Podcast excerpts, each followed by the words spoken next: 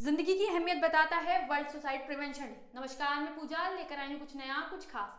आत्महत्या एक शब्द नहीं, हमारे समाज के लिए वो कलंक है जो आज बढ़ता जा रहा है। अफसोस, हमारा ध्यान उस पर तब जाता है जब खबर देखते हैं और दूसरे दिन ही मौन खत्म हो जाता है। क्योंकि हमें लगता है ये हमारी तो परेशानी नहीं है, हमारे घर की तो परेशानी नहीं है। लेकिन हम ये सोचना भूल जाते हैं कि आज हर जगह ये एक क्रांति सी बन चुकी है, एक हवा सी आ रही है जो इंसान को ले जा रही है। बचपन से स्ट्रगल करता बच्चा एक बड़े मुकाम पर जाकर हार सा जा रहा है भले बात चाहे आई की हो, बॉम्बे की हो, बड़ी सी बड़ी जगह पर सुसाइड के मामले आम हो गए। पर अफसोस हमारा ध्यान ही जा रहा और बस इतनी सी बात होती कि जब बच्चा लोड लेता है तो हमें लगता है कि क्या ही है, हमने अपने जमाने में इतना सहा था ये समा था तो मैं उन सारे माता पिता और टीचर को ये आईना दिखा देना चाहती हूँ कि साहब वो दो तेईस नहीं 1950 था और आज हम 2023 में जी रहे हैं, जहाँ बात सोशल स्टेटस की हो सोशल मीडिया की हो सोशल ग्राम की हो, या न तमाम social symbol recruitment salary income न जाने क्या क्या चीज़ें आज इंसान को चारों तरफ़ से घेरे हैं और वहाँ स्टेटस नाम की चीज़ तो वो डिमक हो गई है जो हर किसी पर चिपकी है और हर किसी को लगता है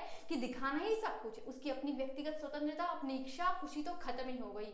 ऐसे समय में ज़रूरी हो गया है कि हम ये पहचाने कि हमारी ज़िंदगी में असली खुशी कहाँ सैलरी ज़्यादा पाने से खुशी ज़्यादा नहीं है, ये चीज़ भी ध्यान रखिए कि जो लाखों की सैलरी कमा रहे हैं, वो भी तनाव में जो एसी वाले कमरे में वो भी तनाव में वो भी चैन की नहीं नहीं सो रहे तो हम सबको आज समझने की ज़रूरत है और मैं उन माँ बाप और शिक्षकों से भी कहना चाहूँगी कि बच्चों की तुलना ना करें कि वो ऐसा है, वो ऐसा क्योंकि हर व्यक्ति का मस्तिष्क, मानसिक, फैमिली, हर चीज़ अलग होती है, सबका अपना स्ट्रगल होता है, ये समझने की ज़रूरत है। क्यों हम तनाव बढ़ाएँ? एक नंबर के लिए। क्यों हम तनाव बढ़ाएँ? उसकी और इसकी तुलना करके हमें ध्यान रखना होगा। हमारा जमाना नहीं, आज वो अनेक परेशानी का सामना कर रहा है। हमें उसे प्रोत्साहित करना होगा क्योंकि ज़िंदगी में एक असफलता एक असफलता कुछ नहीं करती, ज़िंदगी में बढ़ना ही आगे नाम होता है। ये बात अलग है कि गरीब कभी आत्महत्या नहीं करता क्योंकि वो ज़िंदगी में हर समय तो खुद की हत्या होते ही देख रहा होता है, लेकिन वो ज़िंदगी से लड़ रहा होता है। हर व्यक्ति अपने जीवन में लड़ रहा होता है, लेकिन एक समय के बाद हमारे समाज, ये सोसाइटी अपने स्टेटस के चलते उसे मार देती है। सुसाइड वो खुद नहीं, वो समाज करता है और उसका कराकने की कोशिश करता है, जिससे वो इतना इतना नीचे गिरा देता है कि उसे लगता है कि ज़िंदगी में उसका रहने के लिए कुछ बचा है। ऐसे समय में अपने समाज, अपने दोस्त, अपने शिक्षक को सबसे कहना चाहूँगी कि यार इनकम सैलरी सर्टिफिकेट न जाने क्या क्या किसी को तनाव के लिए मत करो। तुम अच्छा कर रहे हो, ठीक है, पर तुम किसी दूसरे को ऐसा मत कहो कि उसे लगने लगे कि उसकी ज़िंदगी में कोई अहमियत ही नहीं है। यहाँ कहते हुए मुझे एपीजे अब्दुल कलाम की वो बात याद आ गई कि सपने देखो तो पूरा करो, युवा जो है वो हर चीज़ कर सकता है, बस ये ध्यान रखो कि तुम्हें कहाँ जाना है, क्या नहीं।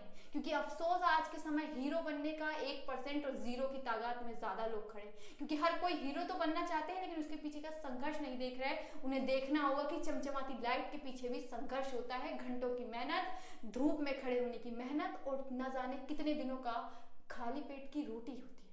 ऐसे समय में ध्यान देने की ज़रूरत है कि कई भरपेट ना खाने वाले एक दिन फाइव स्टार में खाते हैं तो उसके पीछे अपना संघर्ष होता है। ये चीज़ हम सबको ध्यान देने की ज़रूरत है। अगली सिर्फ़ यही कहूँगी कि ज़िंदगी बड़ी है, इसे ध्यान रखना किसी के कहने से नहीं, हम अपने आप से बने तुमने कह दिया हम नालायक है, नालायक ही सही, लेकिन लायक बनेंगे, ये हमारी भी जिद है।